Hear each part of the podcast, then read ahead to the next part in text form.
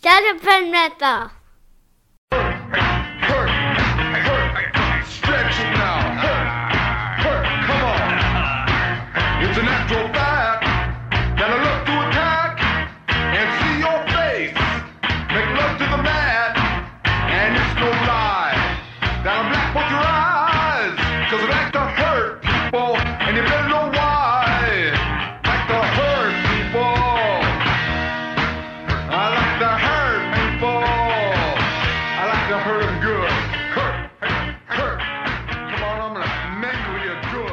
Hello, wrestling fans, and welcome to Shut Up and Wrestle, an old school wrestling podcast about good conversations and great stories. I am your host, Brian R. Solomon, and this is episode 12. That's right, a dirty dozen of Shut Up and Wrestle episodes, and here we are. Episode 12. We've got a great guest today.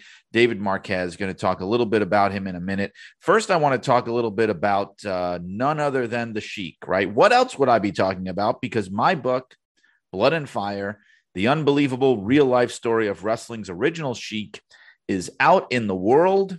It is available as of April 12th. And uh, so far, the uh, the feedback and the response has been overwhelmingly positive. I'm very excited. Uh, I, I want to say a little about it. First, I want to mention we had our book release party last week on April 12th at Luna Azzurra Italian restaurant in Fairfield, Connecticut, about 10 minutes from where I live.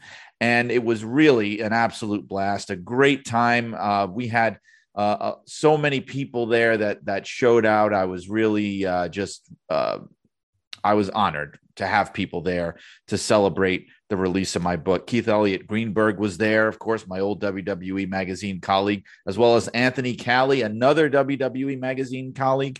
We had Lucas Chase, uh, indie wrestler, and his wife Kayla were there, and as well as a, a few people who are listeners and fans of the podcast. So thanks to everyone for coming out and celebrating. I was flattered. I was honored. Um, and I want to talk about the the availability of the book because um, the, there clearly was an underestimation of the level of demand that there would be for this book, which I guess is a good thing. It's a good problem to have because it sold out in record time, at least the, the numbers that were ordered by some of the online outlets. And when I say record time, I mean that um, Amazon, for example, was already sold out before they were even able to fulfill all of the pre-orders that were made. So uh, some of these online outlets like Barnes and Noble and, and Amazon, I think they probably just uh, did not order sufficient amounts of books. So I do apologize if there was a delay in your order for some people that pre-ordered and haven't gotten it yet. Uh, believe me when I say that you're not alone. Uh, there's a few options I've heard from Amazon, for example, that there's going to be more inventory coming in in the coming weeks. So you may be getting an email saying that your copy will be on its way very soon. So uh, they just have to get more copies from ECW Press. And speaking of ECW Press, you can, if you so choose, you can order copies directly from them online, ECW Press. Of course, the one caveat of that is, uh, you know, if you're shipping to the United States, um, or, or, outside of Canada, because ECW Press is a Canadian company, um, there is substantial shipping costs attached to that. So as long as you're okay with that, otherwise you might want to maybe hold off and and and put in that Amazon order. But there are more books coming, I promise you. Um, it's just the demand has been off the charts. I guess I've done a, a really good job of helping to promote this book over the past couple of weeks. Everyone will get their copies. It's just going to take a little bit of time, so please hang in there.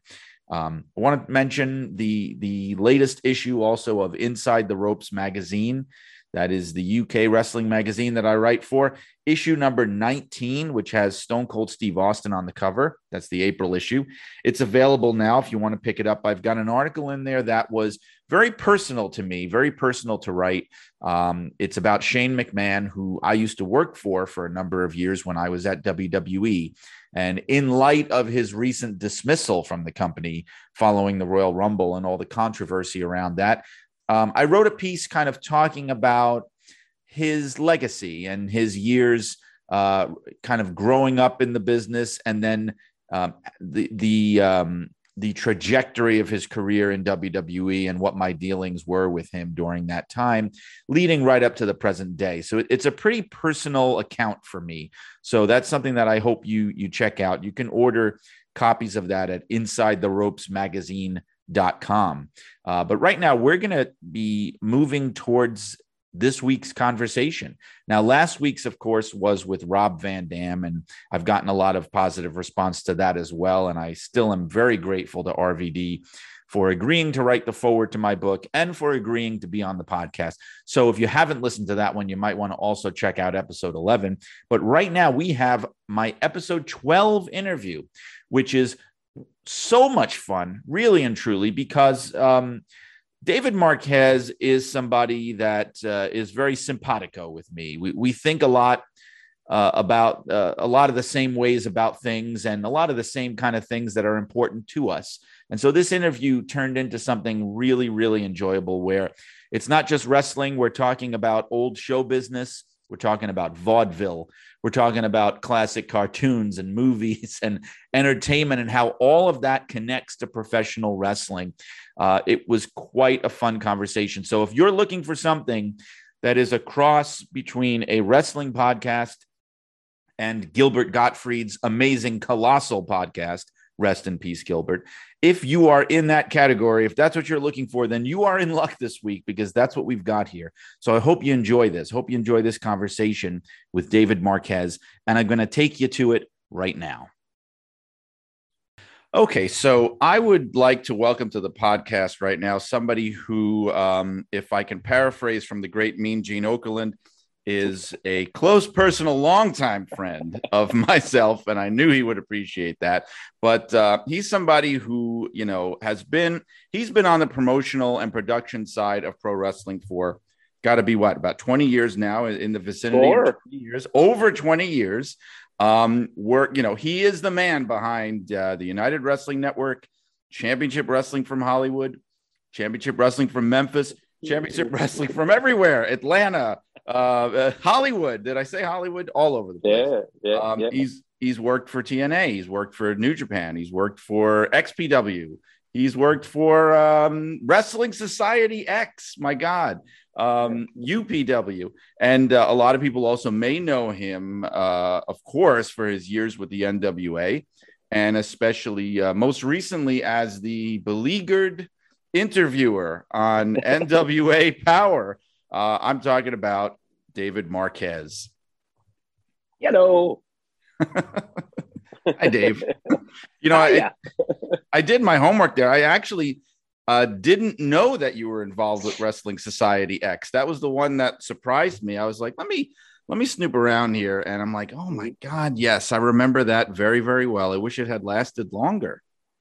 Yeah, yeah. Kevin Kleinrock kind of hoodwinked me into that. Um, Uh, but yeah, so going way back from even WCW and the WWF stuff that I did, uh, I think I've worked for just about everybody uh, in a 32 year period. So, um, but yeah, the, the, whole XPW thing, the Wrestling Society X, all that, that stuff that I never thought I was, I never even thought I was going to be in wrestling, which you, you, you may know that too. So, yes, uh, this, this kind of just happened. Yeah, because you were doing. I mean, I know you worked for Disney, right? And you were you were yeah. in news for a while, and I know I yeah. think you still do from time to time, right? Yeah, yeah. News, talk shows, sports. Uh, I direct and produce MMA and boxing, and uh, uh, with with with a with someone who should be a WWE legend, Nelson Swagler, as my executive producer um, on many of these events. But um, uh, but yeah, uh, I, I thought I was going to be an animator. I thought I was going to make cartoons and, um, you know, and uh, you and I are pretty much the same age. So uh, about 1988 or 89, I was like, started seeing computers coming in and I was like, I never seen a computer. I never touched a computer. So it totally turned me away from it. And then I saw the making of the Jetsons movie and Bill Hanna and Joe Barbera are there like in their late 70s, maybe early 80s, and they're talking about computers. like they know everything about them, like they're Steve Jobs or something. And that totally like blew my mind. And I went into video instead. but uh, but yeah, I, I never thought wrestling was going to be anywhere near my life the way that it is. See, this is a great Venn diagram here, which I have to mention because this is why Dave and I get along so well because it's like wrestling and classic Hollywood studio cartoons. The, the overlap of that Venn diagram, Dave and I are both in there, where that's one of the topics that I would love to write a book about one day. Actually, I mean, I know this isn't an animation podcast, but I would love to write a book about those old school um, Hollywood cartoons. I'm, I'm, I've always been a huge fan of, of that stuff. Yeah, you say it's not an animation podcast, but there's something that I've really come to realize, or I've convinced myself that a seven minute Looney Tunes and a seven minute television wrestling match is virtually the same thing. Whether you have, you know, you, you the, the bell or the boo starts and you have Bugs Bunny sitting there with a banjo or something, or just minding his own business as a baby face. And, you know, dun, dun, dun, dun, dun, dun, he upsets someone. The the heavy comes in, chases him for six and a half minutes, back and forth, back and forth, back and forth, baby face up, you know, or you have the same thing with the Roadrunner cartoon uh, and you know, I think Chuck Jones deep down was a wrestling fan because he had a lot of wrestling in his cartoons. Uh, but when you think of Wiley Coyote and the Roadrunner, that is nothing but a wrestling match right. for for seven minutes. And I tell people in wrestling class uh, and at our, and at our television the same thing. I'm like, look, look at look at the beats that they take. And granted, those classic Hollywood uh, uh, movie house cartoons um, right. um, are very different than what people have watched in the last 15 or 20 years. So they didn't grow up with that necessarily because they were so censored too. Um, but but but I'm trying to really impart that on younger talents. Like go back, find out who Tex Avery is, find out who Friz Freleng is, find out who Freddie Moore is, find out who these people are because they. I guarantee you, early 50s television, uh, television wrestling was in, influenced huge by uh, by by uh, animation. That's really interesting because, yeah, well, of course, we all know that, you know, Bugs Bunny was a tremendous worker. You know, he's undefeated in his one and only wrestling match against the Crusher, right? I mean, oh, you know, Crusher. Right. He could get the job done between the ropes. Uh, and I don't know if you, if you, um, remember this, but I always felt, especially because when I was doing research about California wrestling, and we could talk about Bugs Bunny here for a second, there was the great, this is, this is right up my alley there was the famous uh, ring announcer at the Hollywood Legion Stadium, Dan Tobey. You know who I'm talking mm-hmm. about? I do. I do. If you watch old, if people are listening, if you watch old black and white um, wrestling matches from Hollywood Legion Stadium, you'll see this short, stocky, bald guy. He, he looks a little bit like Fred Mertz from I Love Lucy. And I'm I firmly believe I can't prove it that the ring announcer in that cartoon is based uh, on Bunny Hug is based on Dan Tobey. It's got to be. Well, it, it had to be 100 percent because those guys too. I mean, I I think that they were out in California, right? The the Holly, yeah, the, yeah. the, Looney Tunes and the Warner Brothers, yeah. right? Because I know, like right by it too on Sunset. Right, there, it's where it's where KTLA is now. Uh, so I guarantee Los Angeles. I guarantee those guys had to be if they weren't there live, they had to be watching it on TV. Something. Although I think this was this might have even pre. Well, no, because that was right at the height of TV wrestling, right? Yeah, so, yeah, that would yeah. have been like 1951, 52, 53. They had to have seen that. Had to. Sure, uh, sure. There's a few. I I always, you know, it's that window, right, when wrestling got really hot on TV. So it's like right at the end of the 40s into the mid 50s there's a few of those. Like there's the Woody Woodpecker one where he's uh, sure uh, he's watching um, wrestling at home on television and he winds up going down to the arena and, and, and getting involved with it. I mean, it was like a whole craze uh, that they were trying to capitalize on with those cartoons. Yeah, and to fast forward a little bit to the Carousel of Progress at Walt Disney World now that came from the 1964 World's Fair. There's a scene in there where the, where the grandma is in her room and they're talking about you know progress and electricity and now they have a television set and an argentina rocca match is on and she's watching it so if you go to walt disney world um, and sit in the carousel of progress you'll see exactly what we're talking about and the influence wrestling had on broadcasting in the early days that reminds me too uh, this is great We're, this is going to be the cartoon and wrestling hour i love it no because i was watching because this is what i do i watch old cartoons i was watching um, uh, Mr. Magoo cartoons, right? From from UPA, the, the theatrical mm-hmm. ones. Again, late 40s, early 50s. And you know, Mr. Magoo's supposed to be this really old, out of touch, crotchety old man, right? And in one of the cartoons, he goes into a television shop or something. I forget the context.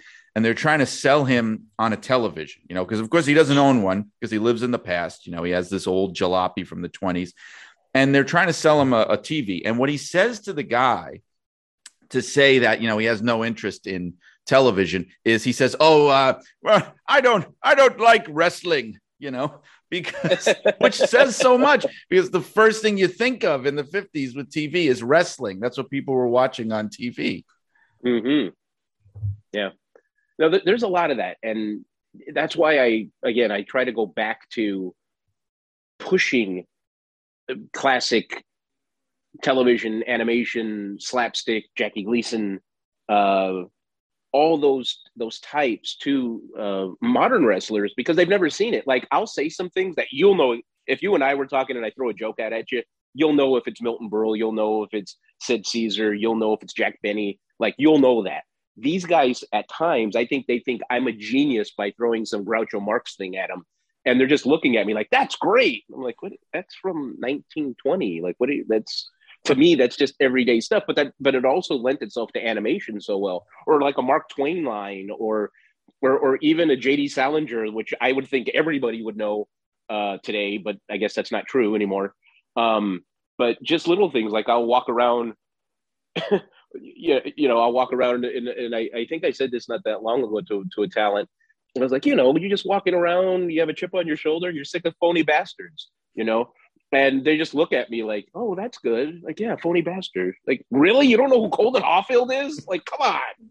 And uh, Oscar Wilde is a good one too for great quotes, great lines, um, just sardonic humor and stuff. Mm-hmm. It's it's really very true. You know, I don't know. This might have been you, and and and forgive me if I didn't remember, but because this, this is in line with what you're talking about. But I remember somebody posting something on Twitter or maybe Facebook that was advising this had to be you young wrestlers to watch a lot of old Hollywood movies and TV from that kind of 40s, 50s era, even 30s, because, you know, because those movies were made for a broader audience, right? They were made for a general audience. Um, this isn't to say that they weren't great and often nuanced films, but the emotions were much more i don't know what the word i'm looking for uh, the way that the the style of acting let's just say before method acting got big with brando and all those guys yeah. and all the mumbling and everything the, the style of acting was very much uh, from an emotional point of view uh, much more in your face much more kind of hard on your sleeve uh, you know, all the kind of stereotypical stuff that people sometimes make fun of in the acting sure. of those movies, which I hate when people do that. But um, somebody was saying, you know, there's a lot to be learned. Pro wrestlers who need to have kind of broad this broad uh, uh, portrayal of emotion in order to get everything across that they could learn from watching those movies. Yeah, you know, like all the vaudeville, all the, you know, all the theater, all the projecting and stuff that like you, especially your background in pro wrestling and where you've come from, you know, playing to the top of the arena, yes. being animated and exaggerated um, uh, that's all gone uh, to younger people because they don't have that opportunity. They're at some YMCA or Boys and Girls Club or uh, a little rec hall or or whatever where there where there is not you know gigantic over the top uh, pantomiming and such. And even with television, if you watch a lot of today's wrestling, you'll notice like they're uh, if they're in a move or hold uh, they're going to cower away from the camera instead of open up and be broad about it and and really try to emote uh, that pantomime. And uh, yeah, like it's it's interesting to say like you and I will look at a, a, a James Cagney performance and be like, oh, that's fun, you know. Uh, but I think someone today wouldn't even sit through the picture. Like they're like, oh, why is this guy talking like this? And why, you know, this is so fake. But it wasn't fake because when you watch newsreels or if you watch early news pieces, uh, that's how people talked. Like that was the vernacular. That was the, and especially like Northeast, like when you hear that thick New York uh, uh, uh, alphabet soup that comes out of people when they start talking. Like my grandparents, Puerto Rican from the 1920s to New York to Los Angeles. Like by the time I came around in the in the early 70s, it's like I'm listening to all this stuff and it's so fantastic. Like when I think of a Speedy Gonzalez, I don't think of Mel Blanc like doing a stereotypical type of a character because I grew up with that sound. right. And you know whether it's an Italian American or an, uh, even African American. Yes, the, the African Americans they they they were picked on a little more, of course, but course. um and exaggerated. But I mean everything else, I think you know as well as I do with the people you grew up with in the neighborhoods you were in, that was real. Yes. And when you try to, yeah, go ahead. No, I was gonna say. I mean, like everyone I knew growing up sounded either like Bugs Bunny or Lou Costello. Like that's not Exactly. a caricature. to me. That is the way people talk. And I wasn't that far off before I moved to Connecticut 20 years ago. Honestly, I, I mean, I, I watched like old home movies and stuff, and I'm like, oh my god, I I used to talk like that. Wow. And it's and it's definitely toned down. Although since I've been doing this podcast, a lot of uh, listeners from other parts of the country or world like to point out my New York accent to me, and I'm just like, Mhm. well, you should have heard me in 2001. You would never, probably not even be able to understand what I was saying. but but yeah, I mean, like that that broadness, because especially when um when wrestling moved to TV, I really find like that was a big difference maker because that's when the characters became so valuable because you Mhm. know it's no longer like you know the only way you're watching wrestling really is live. And so if you're all the way in the back you can't see every little detail. But now that you've got a camera zoomed in right on you you've got to be very aware of that. And i think that changed wrestling so much where you see, you start to see if you watch that old 50s wrestling you really see how aware they are and how histrionic they are like one of my and, and you were saying vaudeville comedians old school comedians those guys they knew how to sell i mean they were selling that's what they were doing one of my favorite movies i think we've even talked about it is it's a mad mad mad mad world sure. which came out, you know, a little bit later. It's in the 60s, but it has all those old time comedians. And you watch it, and I firmly recommend anybody listening to watch it. And you're going, there is nobody that does this anymore. It's like a lost art. The things that Milton Berle are doing and Sid Caesar and even Jonathan Winters, and you watch them interplaying with each other, Terry Thomas and I mean, just Buddy Hackett. yeah, Buddy Hackett, right? yeah. it's facials it's like wrestling it's Yeah. selling it's it's all that stuff it's timing it's beautiful i think pro wrestling and vaudeville are like sister industries you know it's just one of them died but i mean they really well, and the other one is is dying. i know no i know and i and, and, I- and it's it's horrible. I talk to a lot of old timers and stuff, and they'll they'll look at it like it's almost a miracle that it hasn't died yet because it's sort of like roller derby and vaudeville, and it's like one of these things that feels like it should be a relic of the past, like it doesn't really kind of fit. But I really do think that what happened in the 80s with Vince and the WWF, I think that was sort of like the code blue on the wrestling industry. Like it gave it this jolt for a while, but it almost feels like I mean, I mean, I think it would have been dead by the end of the 80s if if the WWF hadn't expanded. But I agree with you. but it feels like it was just a stay of execution, don't you think? Yeah, you know, it was. I think what they did in the WWF then it was like they, they did the ultimate of everything we're talking about. So it was character heavy.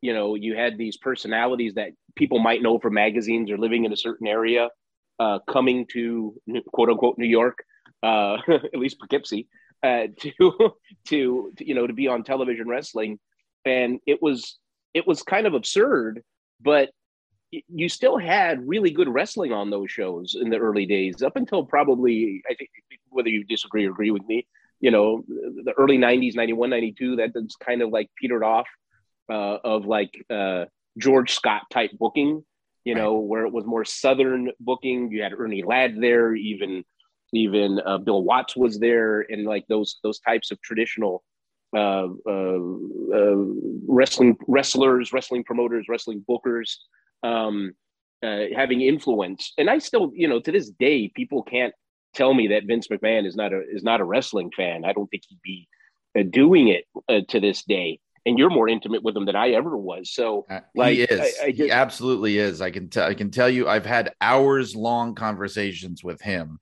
he is a wrestling fan. I I, I think yeah, it, it's sometimes that is something that I think people get very wrong about him. Actually, Yeah. So like when, uh, as an example, like I get uh, kind of pigeonholed uh, as being like someone called me the king of studio wrestling, um, which is fine. I don't. I don't that's that's it, Jim Barnett. Come on now, that's not. But uh, but uh, but but you know, I've done so many studio type wrestling shows over the years, only be, out of necessity uh, and resources. Uh, when you look at the WWE programming today, um, I, I don't know if it's like this still, but a couple of years ago, it, it really was where you saw Raw, which was more of a, a giant presentation. And then you would watch SmackDown prior to it, maybe moving to Fox. And the format of SmackDown is 100% very much a studio show. There he goes.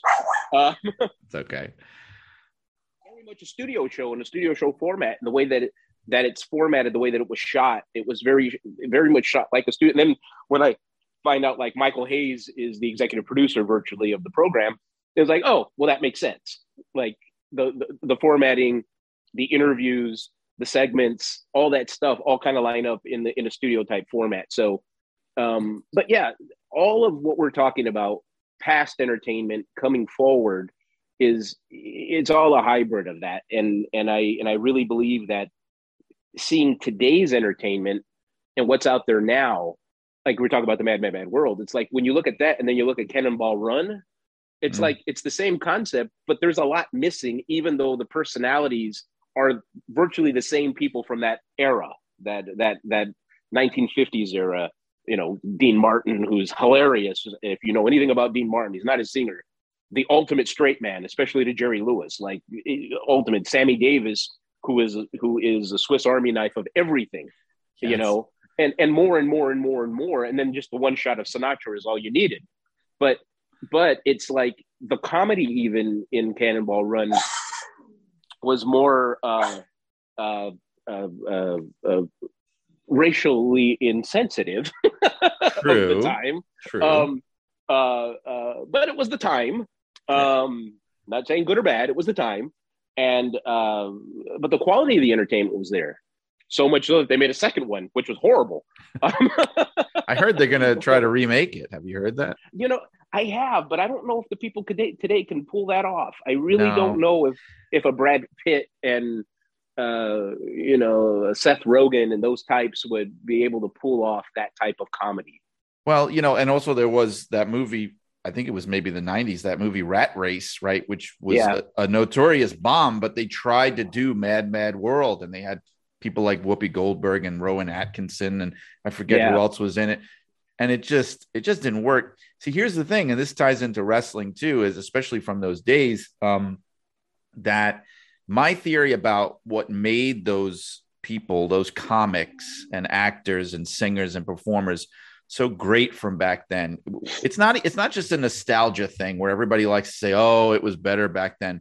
There's a nuts and bolts reason why I believe that those people were smoother, their timing was better, they were more natural, they were more multifaceted, they could do it all, and it was because like wrestlers, they were on the road nonstop from when they were young people, sometimes even children. They were doing it every night. They were doing it constantly. It was their life. So that when you put a camera in front of them, they didn't even have to think about it. It was like they were like a mach- like machines. They could just go. And I think that's something very different today, where the performers are a lot more like artistes and less like craftsmen you know? So so they they aren't as comfortable and natural doing anything at the drop of a dime. You know there's a famous story you may have heard it about when milton berle was on was the host of saturday night live in the 70s now milton berle gets painted as the bad guy of that scenario if you read about it. You know lorne michaels hated him. He banned him from the show. They won't even air that episode because what milton berle was doing was supposedly he was expecting all those people on that show, you know, the the Belushis and the Aykroyds and Gilda Radners. He was thinking like it was the 50s and he was improvising and they couldn't keep up with him. They couldn't improvise. They were angry at him because it was live TV and he wasn't sticking to the script. He was in rehearsals he would ask if he could incorporate, you know, dancing and singing and things that he was totally comfortable doing. And they looked at him and said, and I even heard Laraine Newman say this on a podcast, you know, we're comedians. This is not like we're not singers, we're not dancers. And he would say, Well, I'm all of those things. And everybody I worked with was all of those things. So when I read the stories of that, I see Milton Berle as the good guy. Sure. and, and I see Lorne Michaels as the bad guy. But I mean, that's the clash. And, you know, wrestlers were also known for being able to do that because they were constantly on the road. Yeah. And, you know, and, and, and it wasn't uncommon to do a matinee and an evening performance, even in wrestling. You know, in vaudeville, they probably did four or five nights, or or you know the whole twice uh, uh, a matinee being three times on Sunday type of a situation. Uh, it happened, I know, because I did those too with Mario Savoldi. Like we did those type of dates, and that was in the '90s. So, right. Um, uh, but you know, when, when you have stage presence, like you're talking about, I try to explain and not lecture to younger people. Like I'll show them the Hollywood Palace, or I'll show them, uh, which is a variety show, uh, or the Ed Sullivan Show, or whatever, and try to explain to them from a director's point of view, a tele- me, television director. So I might have six or seven cameras to do uh, a wrestling show, uh, but you know, Sullivan had four, three cameras. Hollywood Palace maybe had four. But when you watch those shows outside of even early, even Carson up to the late the Tonight Show and Letterman up until maybe the late 80s, early 90s, when they had a, a musical performance or a comedian on uh, doing the stand up, not just the, the, the sit down, um, they only used one camera. If you really watch that stuff, it's because the the subject was so good, you didn't have to make up for it with production. So there wasn't a lot of you know camera takes and and lighting effects like especially too if you go back to watch the original like two or three seasons of american idol there was mm-hmm. no production but for like the finals those guys those guys and gals were out there singing on a dark stage it, there was not much production to it just a couple of dissolves just like old uh, uh, uh, merv griffin type show dissolves and stuff like that then like when you got into like season two three and four i think that's when you had like the big wwe style uh, lighting effects and camera uh, punches and all that because the subjects were less interesting and they needed that to enhance them. So, just like a singer today, whoever that top big singer is today, you, you know, just name anybody in the last probably 10 or 15 years versus an Ella Fitzgerald, a Louis Armstrong, uh, a Bing Crosby, uh, and even more modern day, the Carpenters to Paul Williams. Like you could, um, you can just pull any name out of the, the, the sky, Barbra Streisand, that all you needed was one camera to truck in and out and pan back and forth. And that old gigantic studio camera 1967, and those were gigantic, by the way. It took three people to move them and operate each camera. But it would all be in sync. And they weren't looking at the camera, they were looking at the audience, they were feeding off the audience, just like we try to do in wrestling. So that's missing completely that that instinct and i don't think especially with the resources that we all have with the internet uh, i don't think younger people use that enough to go back and study they just see you know randy orton did this 20 years ago. So uh, i grew up with that. This is what i'm going to do. You know you never hear people say like today it's like uh, you know freddie blassie was my influence and i sharpened my teeth on television because that's not real today. Like people won't believe won't believe that. Like are you kidding me? If you're doing it the right way like to, right now to, and granted he's an older performer but even in wcw if if if diamond page went on television with a file and started filing his teeth i would have totally believed it like you know because uh, he had that vibe, he had that look. Right. And today, everyone looks so young, like nobody looks grizzled necessarily. Everybody looks good, um, and and even on the indies, and I hate using that term, but even uh, on the indies, you see before, let's say 15, 20 years ago, we were always complaining about trash bag wrestling and people looking bad and they were out of shape. There's a lot of that, but today, I want to say everyone is fit, everyone is tan, everyone has a decent haircut. Who are, who's being showcased, of course. Right, I mean, there right. are the exceptions, but you know, because they know what what what scouts are looking for to give them a real job. Now, it took them a long time to figure it out, Right. but they're missing the big part. Cosmetically, they're there. Psychology, uh, uh, any type of knowledge of, of total knowledge. Like you and I, we could sit here and spitball probably any subject, any anything. Even We're, we're even if we- demonstrating that today, right? you know, and and even if it's bullshitting, right? Like, if if like the internet has killed Mark Twain could not exist today.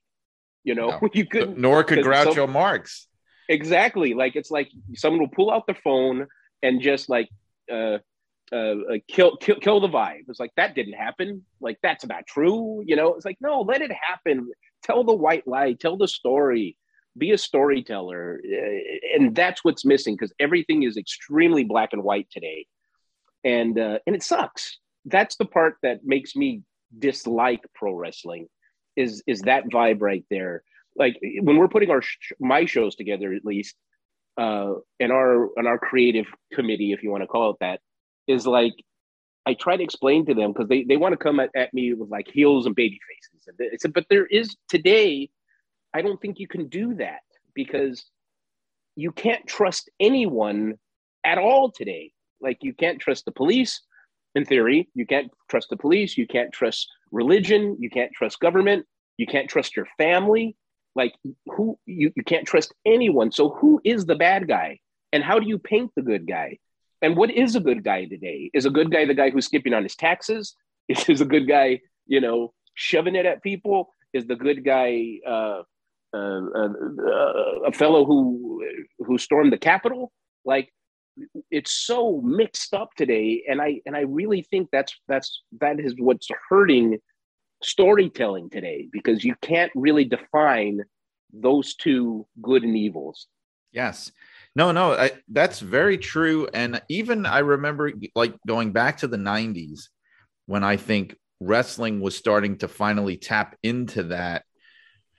Um, I mean, you had ECW and then and then Vince Russo and Vince McMahon picking up on it with all the what's now called the Attitude Era, but that was a reflection of that, where you had Steve Austin, which I mean, I lived through that, and I mean, you did, and I remember it was very jarring for me because, like, as a kid, I'm going to admit I liked the good and evil and the black and white, and I liked the idea of which we don't have anymore, like the humble baby face, you know, the relatable everyday guy, and you know, and the heel is is the more kind of colorful one. And so when they started muddying the waters, I remember at the time being on some level, I couldn't even articulate. I was kind of disturbed by it. Like I, I couldn't help but be excited because Austin was so good, and that angle, that whole ongoing thing was phenomenal. But there was something inside me that I remember going like, "Wow, I think our society is really sick," and I think that the re- the reason this is all so successful. I mean, you have a porn star who's a baby face. You got you know a pimp who's a baby face. The reason this is all so successful is because of a reflection of that, you know. And then Mhm. Angle, 100%. Angle, Kurt Angle came along just a couple of years later, and I was working there at the time, and I remember going. I mean, you don't need me to say this, but like 20 years before, this guy would have been the clear cut baby face. Absolute. Jack Brisco. yeah, Jack Bob Brisco. Backlund, right? He would have been like Yeah. like Bob Backlund when he was the real Bob Backlund, right? Bobby Bobby Backlund. Bobby Backlund, right? The All American boy. And um, you just can't do that anymore. Like even at the time, I remember going like, "Wow, I mean, this is the only way to present him. Like you can't put him out there being this character and expect people to get behind him in an unironic way. It's just not going to happen anymore." No, and and and it's really killing everything. Like the term "carny," just as an example. Like, I hate the fact that that that term has become negative. You know, uh, because the people that I came up with. Granted, I grew up at the Olympic Auditorium. I saw Fred Blassie in person. I saw all that stuff. My family worked there in the concession, so that's what kind of got me into wrestling. Um, I was never that kind of a fan, like a rabid wrestling fan ever. Once I figured out the show side of it and the character side of it and the cameras and all that stuff, I was like, oh, this is a show. Okay, I get it. I like this. It's kind of Disneyland. Okay, I get it. Um, and you know, those personalities uh, uh, so this is like dialect that you'll understand from where you're from. So Tommy and Mario Savoldi, perfect examples of northeastern Italian. Uh, Angelo Savoldi, Italian, Italian, like. But then here I come, a guy from California who grew up in a Puerto Rican household, uh, where I don't speak Spanish because uh, they didn't teach us. There, there's a whole reason behind it, but um, but when I'm talking to them and you get to the Utes and why don't you comes and use guys as gonas and all that, and I'm just staring at these guys like this is really cool, but this is just how they talk. Yeah. You know, it's not it's not anything. And like then you look at their history, like you know, I know Angelo Savoldi was and their association with Vince and Vince Senior, and you know, and we're sitting there on a plate and I'm hearing about Phil Zacko and I'm hearing about Willie Gilzenberg and I'm all these people coming out of their mouths. I'm staring at them. And then I realized like, oh, Madison Square Garden referee, Tommy Savoldi, Jerry Lewis. Ah, you know, it's like I start seeing what this really is and who this is. And if you don't know Tommy Savoldi, uh, great guy, um, hilarious beyond just like we talked to and Costello, like he could have been right in the middle of all that so quick. The insults, like Rickles, like so bad, cut you down. These gigantic teeth, big ears, real skinny, and it, but when you're sitting there across from him, like here's a fun little scenario. We were in Puerto Rico doing TVs, and they stayed at the Four Seasons, and I was at the Coral by the Sea, of course, because that's not where they put me. And and they would always say, Mario was like, "Hey kid, meet us at the top. Uh, we'll have the VIP breakfast for you. okay. so we so I go upstairs, of course, I meet him, and Tommy Savoldi has eaten everything. Honestly, everything. and it's legitimately like dripping out of his mouth. He has eaten everything. And he goes, Oh, here. And he handed me like a little tiny, you know, those school box the cereal things. And it was like cornflakes, like the, the, the worst. Here, here's a shitty box of cornflakes, Dave. and he goes, I saved you this. He had great jam, all this stuff. Mario comes in and he's just like, Well, are we ready? It's like, what I just got here.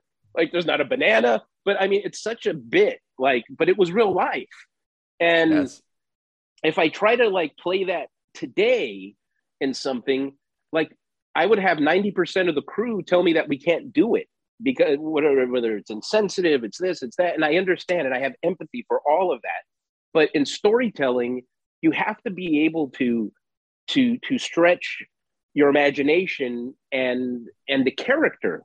Um uh, you know, and that and that's another reason why I have difficulties today too with pro wrestlers wanting to use their true name, the real name, versus a character name because they're that's where you get the well, I wouldn't do that. You know, mm. I can't do that because I have to live like this type of a thing, right?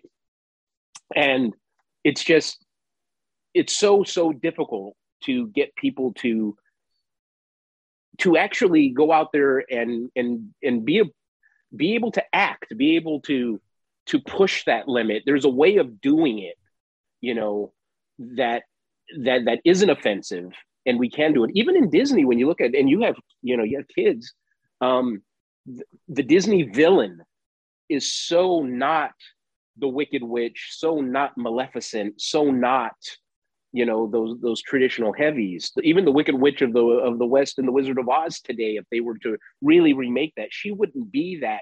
I'm going to eat your dog, and I'm going to you right. know s- screw your farm and your family. like you know, they humanize them, right? They, exactly. they humanize them maybe a little too much. They they try and exactly. make them the anti-hero right which is interesting when it's done a couple times but now it just seems to be the standard go-to approach 100% and like even sidekicks are like not even good sidekicks. They're not like jiminy cricket sidekicks or they're not like you know uh, uh, uh, Bagheera in in the Jungle Book, you know, where you have this blue, basically beach surfer bear.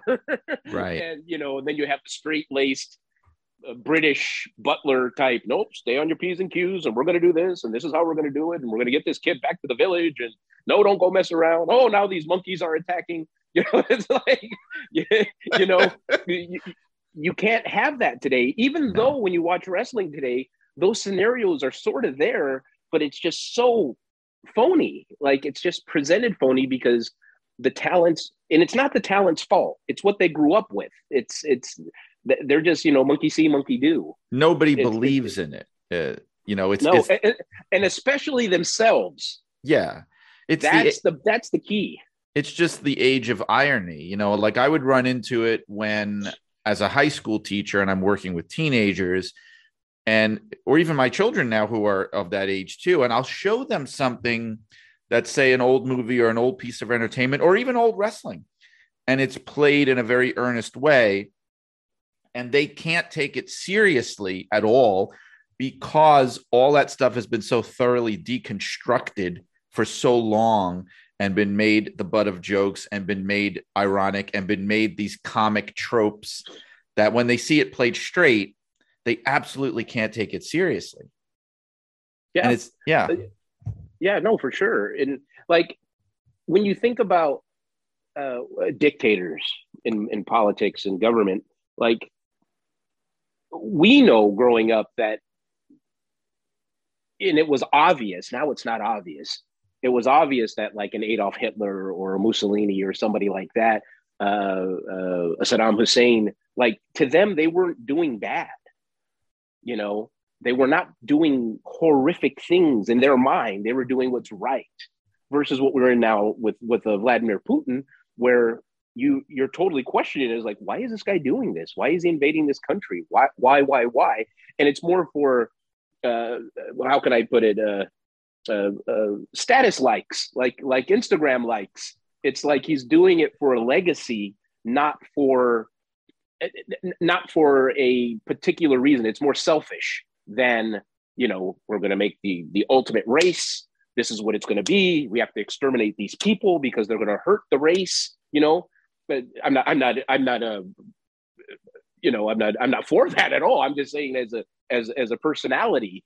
You know, as a being, and all these years later, we see that, and especially like when you watch using Hitler, like when you see what Charlie Chaplin did to Hitler, Mm. and in his his portrayal of Adolf Hitler, like it's it it was so amplified that this guy was like he thought he was doing exactly the right thing. And in wrestling back in the day, Roddy Piper was all over the place, but you knew where he stood. Like you knew the reasons why he was doing it. Um, and and more and more and and and coming in to the business, the the, the real formative years of mine in the '90s uh, the early 90s was with Gordon Solie and Harley Race. So I had Southern Midwestern internationally traveled people, you know, in their own way, Right. explaining to me how, you know, things are. So from Japan to Puerto Rico and then the stigma of Puerto Rico because of the incidents in Puerto Rico, you know, and friendships. And I will never go there again. And the only reason I went to New York was because they virtually held a gun to my head and ran shows opposite me in St. Louis. And, you know, and you're learning all this stuff. Um, if you can't beat them, join them uh, right. type of And- mentality. And, that's the Harley. That was the Harley race. uh, That's. Harley, of course, Yeah. absolutely. And then on the other end, I have Gordon Solie telling me how much he dislikes Vince McMahon only because he wanted him to wear a tuxedo and be Howard Cosell. Now, so that's the only reason why he never worked there. because he, well, he tried to get Cosell. You know that, right? The famous do, story. I do. I Vince tried to get the story was that, and I think Howard Cosell co- corroborated this that Vince McMahon cold called Howard Cosell at home, got his phone number, pitched him because I think with the whole WrestleMania thing, like he wanted him to be the new voice of the WWF, and Howard Cosell just laughed him off the phone, and Vince true. just became furious, you know, expletive ridden Sure. on the phone and and I didn't know about the Gordon Solie connection that he kind of wanted Yeah. him. So so he actually wanted Solie. I always thought Oh, that he- yeah. he, he had No, no he did. interest. No, he did. Uh, according to now, according to Solie, now I'm sure Right. Vince's story would be so much different now, and there's no way to put it together. Right. Um, but but but Gordon told me like this was prior to the Black Sunday stuff. Um, so they did a, sh- a special together, and I don't know if you've ever seen the whole thing. I've, I've only seen, seen- that clip. I've seen screen grabs from it. It's really surreal It's to the- wrap your head around the- them. It's that like 1979 HBO Yeah. uh, a special. It's Vince and Gordon. He's like, oh, the man with the golden tones, you know, whatever. When he's talking about Gordon, um, I think they were in Florida too when they shot that. But uh, I've never seen the whole show. I've been trying to find that for decades, and I can't find HBO should put it out. I mean, there'd be interest. They should absolutely, but but I don't even know if they know they have it. It's Right. their show. Um, what I'm getting at here is that from what Gordon told me was Vince, as the expansion was starting and the Cosell thing, and he did corroborate it. By the way, I think it's in his book. He talks about it, and he had a radio show on WABC where I think it's recorded too. He talks about this uh, Vince Cosell stuff, but um, Gordon he said, you know, he he wined me, he flew me up to New York, the limousine, the whole stories you've heard from everybody. At dinner, Linda was there, whatever, right. and all he wanted Gordon to do was wear a tuxedo, quote, like Howard Cosell.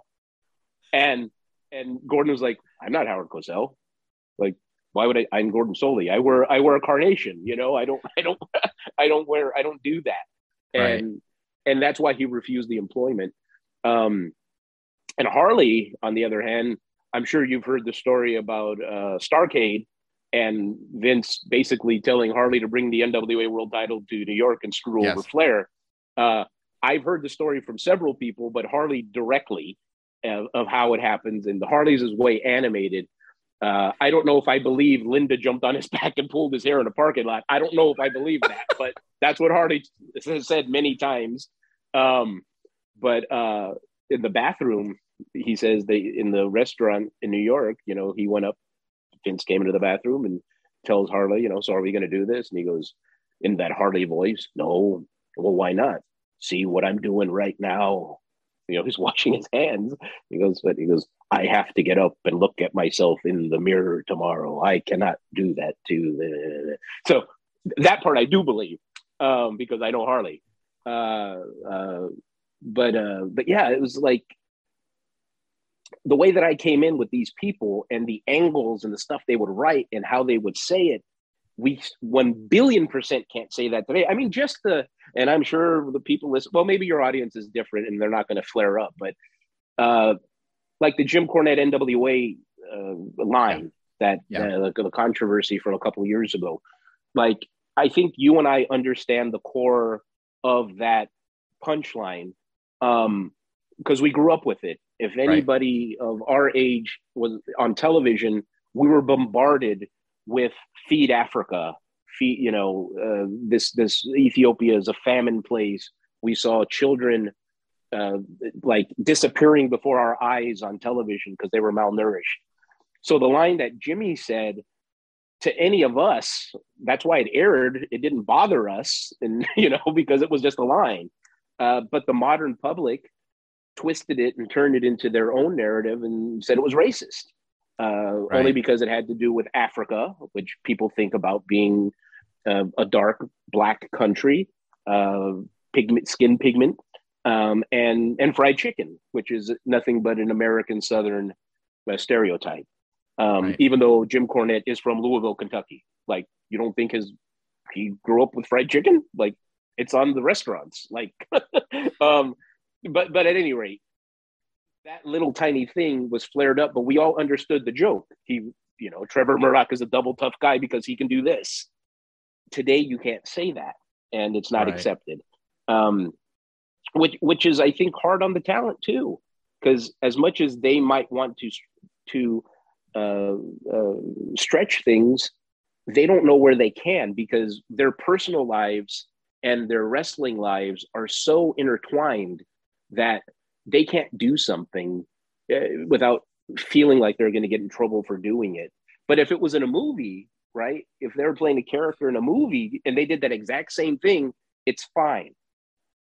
Right. That's the know? weird thing about wrestling is people can't seem to separate it the way they do with other forms of entertainment. I think in part though, wrestling is a little bit to blame because wrestling is the only industry where and I they still do this even in the post kayfabe era where they really work hard to try to make you doubt what's real and what isn't real and they try to get you to believe things when you're watching a movie or a TV show that's the one big difference is is there's there's no one in that movie that's trying to make you think that you're watching a documentary. So sometimes wrestling suffers because of that practice because people make the mistake of mixing it up with real life. You know, like I've said I've said it on Twitter a bunch of times, but it's a weird time we're in where you can be a heel unless the line you cross as a heel is you can't actually you can't actually make people angry. Well, you know what I mean? Like if Yeah. you're a heel and you actually make people angry, not in an ironic way, but they're really mad, then you've gone too far. Whereas, you know, in the old days, that was the whole that was your job, not to make them angry in a way of like, oh, this guy is really good at making me angry, but to actually piss you off. And if mm-hmm. if a heel does that, you've gone too far and you've got to apologize. Yeah, and, and the same thing goes to stand up comedy. We, we saw that recently with Dave Chappelle and many, many people over the years, recent years. But like when you look back at a Richard Pryor or a George Carlin or, or, or any of those Lenny Bruce's, you have those tho- those earlier comedians who can say certain things. Like today, you could not lift up. Oh, geez. Today, you could not lift up uh, a, a short African American person and and say, you know, I want to thank the NAACP for this award. You can't say that today. Um, uh, but it was very much acceptable in the 50s, and everyone understood what that meant, and you know, and that was actually a positive situation. You know, he's the he's the Black Oscar. You know, this is this is our pal. We can do this. Um, uh, but but yeah, today you cannot do any of that stuff, and unfortunately, uh, I feel that it's it's just because of lack of education and and being an adult too. You know, uh, there's not many grown-ups. uh, Yeah, in that no, in that sense of responsibility. Um, I'm not shitting on people. It's just it's just facts. Like you just see it day to day, and especially like during uh, the Trump administration and how that separated so many people. Just it was so polarizing, wh- whether for or against or whatever. It was like when I was watching all of that unfold, and I got a part of it a little bit, but I didn't get it didn't overwhelm my life uh, like like a lot of people. It, it's just though I was looking at this guy from a character standpoint because all he virtually is is an actor. He's a game show host. Like he is, he was a, he was a professional uh, talk show guest. Um, Yeah. Uh, that you know you're looking at him, and then you're looking at all the other president types, presidential types. Um, uh, politics aside, just looking at him as an individual is like how is is he a heel? Is he a baby face? What is he doing? What is he trying to do? What's the reaction he's getting? Why is he trying to get this reaction? Is he really trying to divide the country? Is he Andrew Jackson? Like what what is this guy? you know, who Yes. who is he? Um and I, and today I, I we still don't know who he is, like No. really is. And there were, I I know you probably remember at the time, there were these think pieces that came out where people were talking about the influence that pro wrestling had had on him, that he was Absolutely. that he was playing almost like a trying to be a wrestling heel, but a wrestling heel that he knew would get over with a certain segment that likes that kind of heel. You know, he was like superstar Billy Graham or something, or or Roddy Piper, you know. But but Yeah. actually, and, and Piper makes me think too, because you're talking about the things you just can't say. It's like with with sometimes with old wrestling promos, um, it'll blow me away. You know, Piper was one of the best that there ever was but he did a lot of race baiting in his promos. It Sure. was very common, and but he did it. And I remember even talking to him about it. You know, he didn't hold those views. He really did not. No. But but he did it because he knew how much heat it would get him. You know, and today that would be considered irresponsible. But he did it. and Don Muraco too. Like I, people forget about Don Muraco, but Don Muraco had amazing promos and stuff he said. Yes. Holy, yes. holy cow! you know, and if you know, we we all know the David Schultz Hulk Hogan promo from the AWA. You know, like you couldn't say that stuff today at all. right the san francisco thing you're The talking about right one, yeah, yeah, yeah. there was that and you know and I, I remember i saw it's you know there's always lines that can be crossed i think even in those days where you look back and you go even in the context of the time i can't justify it like i have seen um stuff from oh i'm trying to think where this was i think it might have been the fuller organization uh, in the southeast Mhm. they had a million names. I can't even. I don't know if it was Gulf Coast or Southeast Championship, Southeastern, yeah. what- Southeastern, right? One of those. They had, and I saw this on a bootleg. I've never seen it anywhere else. I, I just don't think anybody was recording this stuff, but they had a baby face who was supposed to be uh, a cousin of Dusty Rhodes, right? So he was a Dusty Rhodes knockoff. and I forget his. I've never seen the guy anywhere else. Someone listening to this is going to know what I'm talking about, I guess. But he he used a name which was like a play on Dusty Rhodes. It was like something else Rhodes, you know. And the thing was, he's he's on. He's cutting a promo, totally racist promo, and he because the guy he's wrestling, he's feuding with is black and he's saying he's putting him down in this really rate he's calling him boy and things like that Mhm. but the thing about it is though he's the baby face now Yeah. that that i can't justify because they No. knew they had they had their audience there and the panhandle and whoever else Yeah. that was going to look at a guy like that putting down a black guy and calling him boy and and they were going to get like a vicarious thrill and cheer for this guy that is the seedy side of it that I can't get with. But but a heel saying stuff like that, I'm totally on board. Yeah. You know, I had that same situation here with my organization when Percy Pringle joined us. So I had him with uh, Eli Drake or uh, LA Knight now on NXT and Brian Cage. And I put, uh, uh, uh, uh, he, well, his name was Sean Ricker then. So Sean, Sean Ricker and Percy Pringle um, were in a feud with uh, Willie Mack on our show. And the stuff that Percy would say, I would sit there, and this was 10 years ago, 12 years ago, you know, and I would like, I was like, man, we have to reshoot that. I don't, we can't say, I know what you're saying. I, I know these people don't know exactly what you're saying, but I know what you're saying, and we can't say all of that. Uh, so he'd go out there and he'd say it a different way. Uh, we had a matchmaker on air, uh, John Ian, who's the late John Ian, who's now passed. Uh, but he would call him buckwheat on TV. Like Hmm. today, like this is like, and I'd look at him like, don't call him, don't call him buckwheat. Like, don't. That's don't. Um, and and anyway, and that's you know Paul Bearer, who has been on major television uh, for many, many, many decades. uh, uh, you know, and I, you know, who I thought did it well, uh, and I wish he were still around because we kind of need him. Uh, is Gary Hart? Like, Oh I- yes, yes. I always thought Gary Hart's delivery and the words he his vocabulary was always right on, even the questionable stuff. It was so smart that it would just hit you. Uh, Heenan, on the other hand, like unfortunately, if Bobby Heenan were still around, he would not. We would not have a Bobby Heenan. Like No. he, he he wouldn't he wouldn't exist today. Like he'd Yeah. be in the retirement home.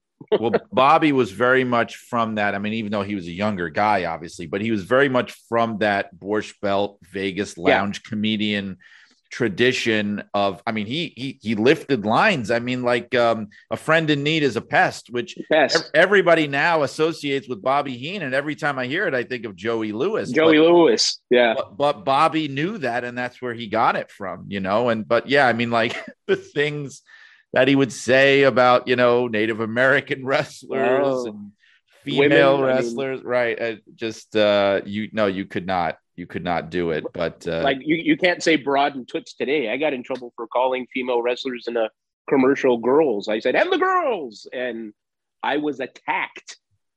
We're women. We're not girls. Like, oh, well, But the male wrestlers are the boys, aren't they? I mean, abs- absolutely. I mean, it, it was a fight I wasn't worth getting No. into, but, no. but, uh, but at any rate, yeah. So there's so much I believe that you can take from older entertainment, you know, mix it up, bring it back out. I think MJF is doing a fine job with that today and how he's saying it, the words that he's using.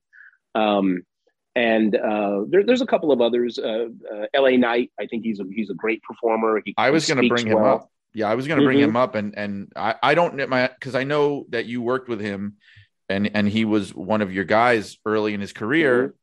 I don't know how much credit you deserve for how great he is, but maybe you do. But he is phenomenal, especially on the mic. He is one of the best right now. I would say. Yeah. Well, in the beginning, uh, I was very, I mean, he started with me either in 09 or 10, right when the TV was, uh, Hollywood show was starting. Um, uh, and he was lucky to have, very fortunate, and he'll tell you this. I mean, uh, Percy Pringle, uh, Adam Pearce. Adam Pearce was the booker, and he wrote most of that stuff. Um, myself, uh, and then we always had other.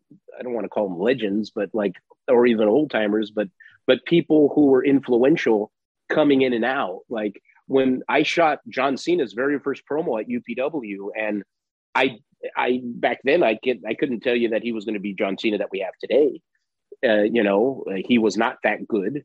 He he physically, aesthetically looked amazing, but outside of that, like I didn't have any faith in his delivery. He had no idea. He was a bodybuilder. Like he didn't. Right.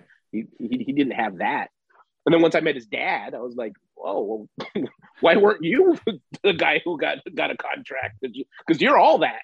Um, uh, but uh, but at any rate, I, I I think he he would give me a little bit of credit uh, for helping him out. The first thing I did was change his name. He got here. He was uh, what was his name? It was something Dix something Dick was his name. And I was like, we're not doing that.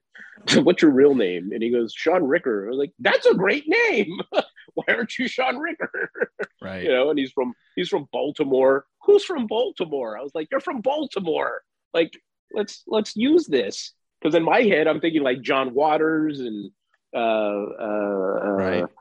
uh you know, Barry Levinson. Like I see these the the it's always quirky people that come out of Baltimore. um, uh, I mean, Nelson Swagler, he's from Baltimore. Right. um, you know, so it's like you get these personalities. And That was in my head. And then we heard him talk, and then, you know, the huns and the, and, and all of his catchphrases, he gave, go, don't get lost in the sauce. Uh, daddy's, uh, mashed potatoes, like all, he had all of that stuff going. And when we actually gave him the mic, and and then when Percy passed and he had to speak for himself, like I saw the influences of Ric Flair, I saw the influences of The Rock, like I saw all of those really come out of LA Knight and then I just gave him the mic and said, "Go talk," like, and then he has hang time. I don't know if you've ever seen his his matches, like when he yes. goes up to do something, it's like where did gravity go? Like he's just like how does he do that? Even um even stone cold i see a little bit of stone cold in him in his yeah. promos. Uh, there's a certain touch of it but it's not he, he, never feels like he's copying anybody. Somebody said on twitter and i couldn't agree more and they meant it as a compliment that every time la knight comes out to do a promo it's like he thinks it's the 1990s but they meant that in a good way not that he's lost sure. in the past but that he has cut through all the BS of wrestling promos in today's wrestling, and he's trying to do what really works, like a real wrestling promo. Like you watch him cut a promo and you go, that is a wrestling promo right there. Mm-hmm. Yeah. And, you know, and speaking too of Adam Pearce, um, I, I know people are watching him on television now, and I don't know if they realize he's the star of that show, but he's the star of that show, uh, and for a reason. Um, he kind of is. You're right. Yeah, he is. He's Vince. Yeah, he's um, the new Vince on TV as a character. He yeah, is. he is. Um, but if you go back and watch, not just because I'm involved, but I think if there's any wrestler in my career or my legacy or my whatever you want to call it history that I'm going to probably be most associated with, it's going to be Adam Pearce. So um, I was his Gene Okerlund to you know Hulk Hogan or Gordon Solie to Ric Flair for many, many, many years on television. And, you know, and he was always the ultimate heel. And the stuff that Adam said on just drop drop of a hat, the stuff that would come out of Adam's mouth was just always amazing. And his wrestling too. Like it's unfortunate people who are watching, excuse me, WWE today, they don't know what kind of a true in-ring talent that Adam is, not was, is. Just like, you know, uh, you and I both know this. Like, if Terry Taylor really wanted to go out there and do a match right now at you know late '60s, quite possibly early '70s, don't kill me, TT, if I'm off by a year or two. But uh, uh, like Terry could still go. That's why he's at the Performance Center at that yes. age, and he's in great shape still. And and he and I keep hearing that he's so rough on everybody, but I know he's not rough. He's just doing what he what he does. But Adam, like, if there's anyone that I can really just put over. It's Adam Pearce. That guy, he and I together traveling the world. We made him NWA world champion five times for a reason during a time that, you know, didn't have a big spotlight on us. We had television, it was regional television. Uh, but, you know, he, he he really carried that title the right way, which luckily I believe, and and I will say this, you know, I'm I'm a pretty humble person for the most part, but me being associated with NWA Power, and helping you know Lightning One uh, purchase the the assets. Um, it really I I realized how many of of the modern fan base came from my versions of the NWA.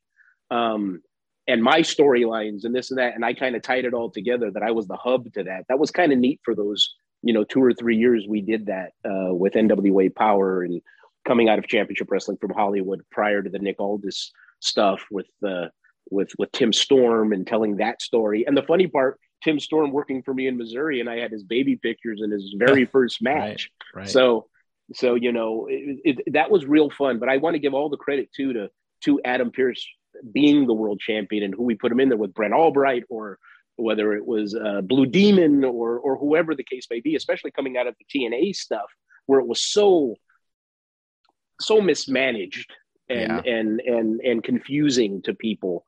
You know, you always get the NWA was dead stuff, but uh, by the time the TNA stuff happened, and then Bryan Danielson breaking his eyeball to having yeah. to, to having out of necessity, who do we put this on? And then it was Adam Pearce, you know. So I'm I'm really happy that that that Adam's where he's at today because he really deserves it.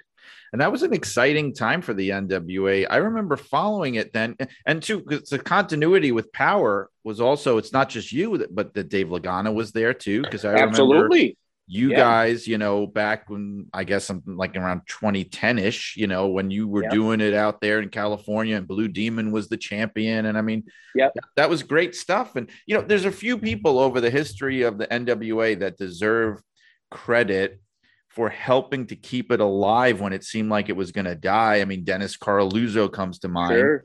Sure. And you guys are on that list of people that, and obviously Billy Corgan now, but I mean, people that have been instrumental in making sure that that brand, which now is goes goes back. I mean, goes back even before 1948 because there was 1901. The, oh right there was the and and there was the people forget when the when the NWA people forget no one's alive anymore but I mean when the National Wrestling Alliance was founded in 1948 the reason they used those letters NWA was because there already was an NWA. There was the National Wrestling Association, Association. That went back to the 20s that was affiliated with the National Boxing Association. And like classic wrestling promoters, right, they were trying to confuse the marketplace and create instant legitimacy by linking up their title somehow with the end with the National Wrestling Association world title, which they actually did physically with when Thesz you know, became recognized as the champion. He was the unified champion. But I mean, yeah, and they would always say this title goes back to 1901 or 1905 with Thesz and ha- with uh, Frank Gotch and George Hackenschmidt. So I mean, that's a serious legacy and lineage and and you know you're on that list of people that have helped to keep it alive that's something to be proud of i am you know 24 years was a long time to be associated with that people still today you know i know forever i'm going to be associated with it which is fine. Um, there's a lot of trials tribulations tears happiness you know. I took the nwa world title to be defended in china you know. Yes. That was that was a big deal to me right? And that was to harley too because when we were in business together he'd always you know look at me he goes i i took the i took the belt around the world eight times over. The only places i never performed was uh, Russia and Red China, but I'd really love to do that one day, you know. And uh, and so when I had the opportunity to do that, the first thing I did was, you know, I called Lagana and I said, I want to take the world title to China, and we're going to do a broadcast from there. And he goes, Well, how are you going to do that? I, said, I don't know, figure it out. And it took me three years to get the deal done, but I am the only producer promoter to actually take a broadcast out of China. And um, uh, Colt Cabana was the opponent to Nick Aldis as champion. And the funny part is, Cabana documented the whole experience with his uh, Art of Wrestling podcast. And I almost did not leave China with the tapes. The, wow. the government was holding them. And, it, and, you know, it's so stereotypical pro wrestling story, but it was 100% true. And uh, Cabana has it all on tape. Me arguing with, with government uh, television people uh, with the truck. They wouldn't give me the tapes that's phenomenal. I mean, that's like it, it's almost reminiscent of not to that degree, but like the stuff that happened in North Korea with the WCW exactly. and New Japan, right? I mean, not yeah. quite as repressive, no. but but close. No, but yeah, yeah. Wow. No, and it was that, and that China experience was scary. We had guards at every entrance in the arena. We were in a, I think a a racquetball arena, an Olympic racquetball arena, uh, where we did the show, and they had like the the observation stand like you see in Soviet type uh, setup where it was stepped on one side, like Rocky Um, Four, right? Yeah, That's what yeah, I think yeah, of. yeah, yeah. yes, exactly.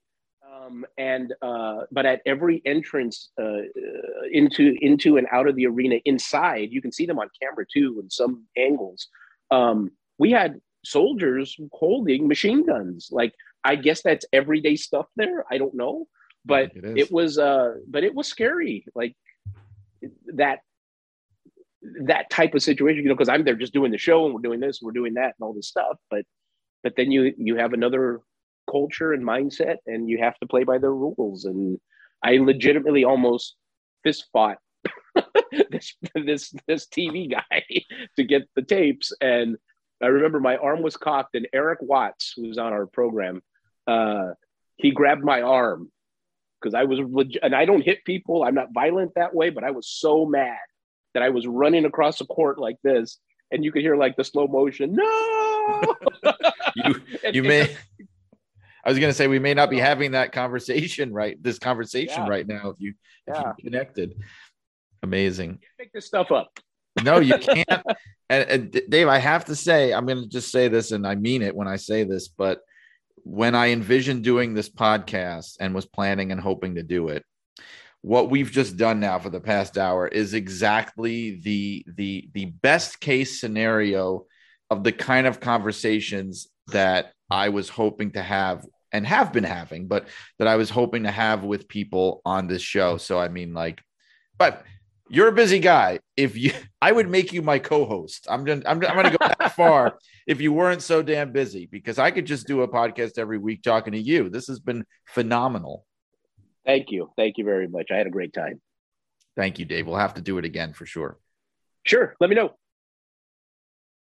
Well, there you have it, folks. My conversation with David Marquez. And I was not lying, right? Was I not lying? Now, when you listened to today's wrestling podcast, I'm sure that uh, the last thing you expected to hear about were Bugs Bunny, It's a Mad, Mad, Mad, Mad World, and Milton Berle. But here we are. And that's what happens really when you put David Marquez and myself in the same room at the same time, even if it is just a virtual room. So thank you, Dave, for for giving me so much fun, and we we definitely have to do that again because I mean we didn't even get to talk about you know Abbott and Costello, so you know there's got to be a part two, so we'll do that. In the meantime, I want to mention that next week's guest is going to be a wrestling writer that uh, whose work I've followed and, and been reading for a very long time. He currently works for CBSSports.com. I'm sure you may know him. And if you read wrestling stuff online, you definitely know him. It's Denny Burkholder. He's going to be my guest next week uh, on Shut Up and Wrestle. And we have some other good ones coming up. Um, I'm going to have the author of the Dynamite and Davy book about the British Bulldogs, Mr. Stephen Bell. He's going to be coming on, and we had a good conversation, not just about the Bulldogs, but about uh, really the history of British wrestling. It was really interesting. So that's coming up. I'm also going to be talking to Brian Greenberg, who was the cinematographer of the original I Like to Hurt People, and he is now the man behind the sequel that is in the works believe it or not, to I Like to Hurt People. And he was also gracious enough to allow permission to use that song as the theme song for this podcast. So he'll be coming on soon. So keep listening to Shut Up and Wrestle. And there's a variety of ways that you can listen. So there's our website, suawpod.com, or you can go to Spotify, you can go to Google Podcasts, Apple Podcasts. Podbean, uh, basically wherever you find your great podcasts, you can find this podcast as well. So uh, check it out. Uh, in the meantime, we've also got uh, the magazines, magazines that I write for Pro Wrestling Illustrated, the granddaddy of all wrestling magazines. And I'm a contributor, and you can pick up your copies at getpwi.com as well as Inside the Ropes magazine. Just as I mentioned at the top of the program, you can find that at InsideTheRopesMagazine.com. And if you're looking for me, of course, I can be found on social media. I'm on Twitter and Instagram at Brian R. Solomon, also on Facebook. If you look up Pro Wrestling FAQ, you will find my uh, Facebook group where I post a lot of wrestling content. And on any of those platforms, you will also find the link to my uh, author webpage. So that's another good way to keep track of me. So, as always, this has been Brian R. Solomon asking you to keep those cards and letters coming in. And in honor of David Marquez, I'm going to quote the great Groucho Marx and say, The secret of life is honesty and fair dealing. And if you can fake that, you've got it made. So long, wrestling fans.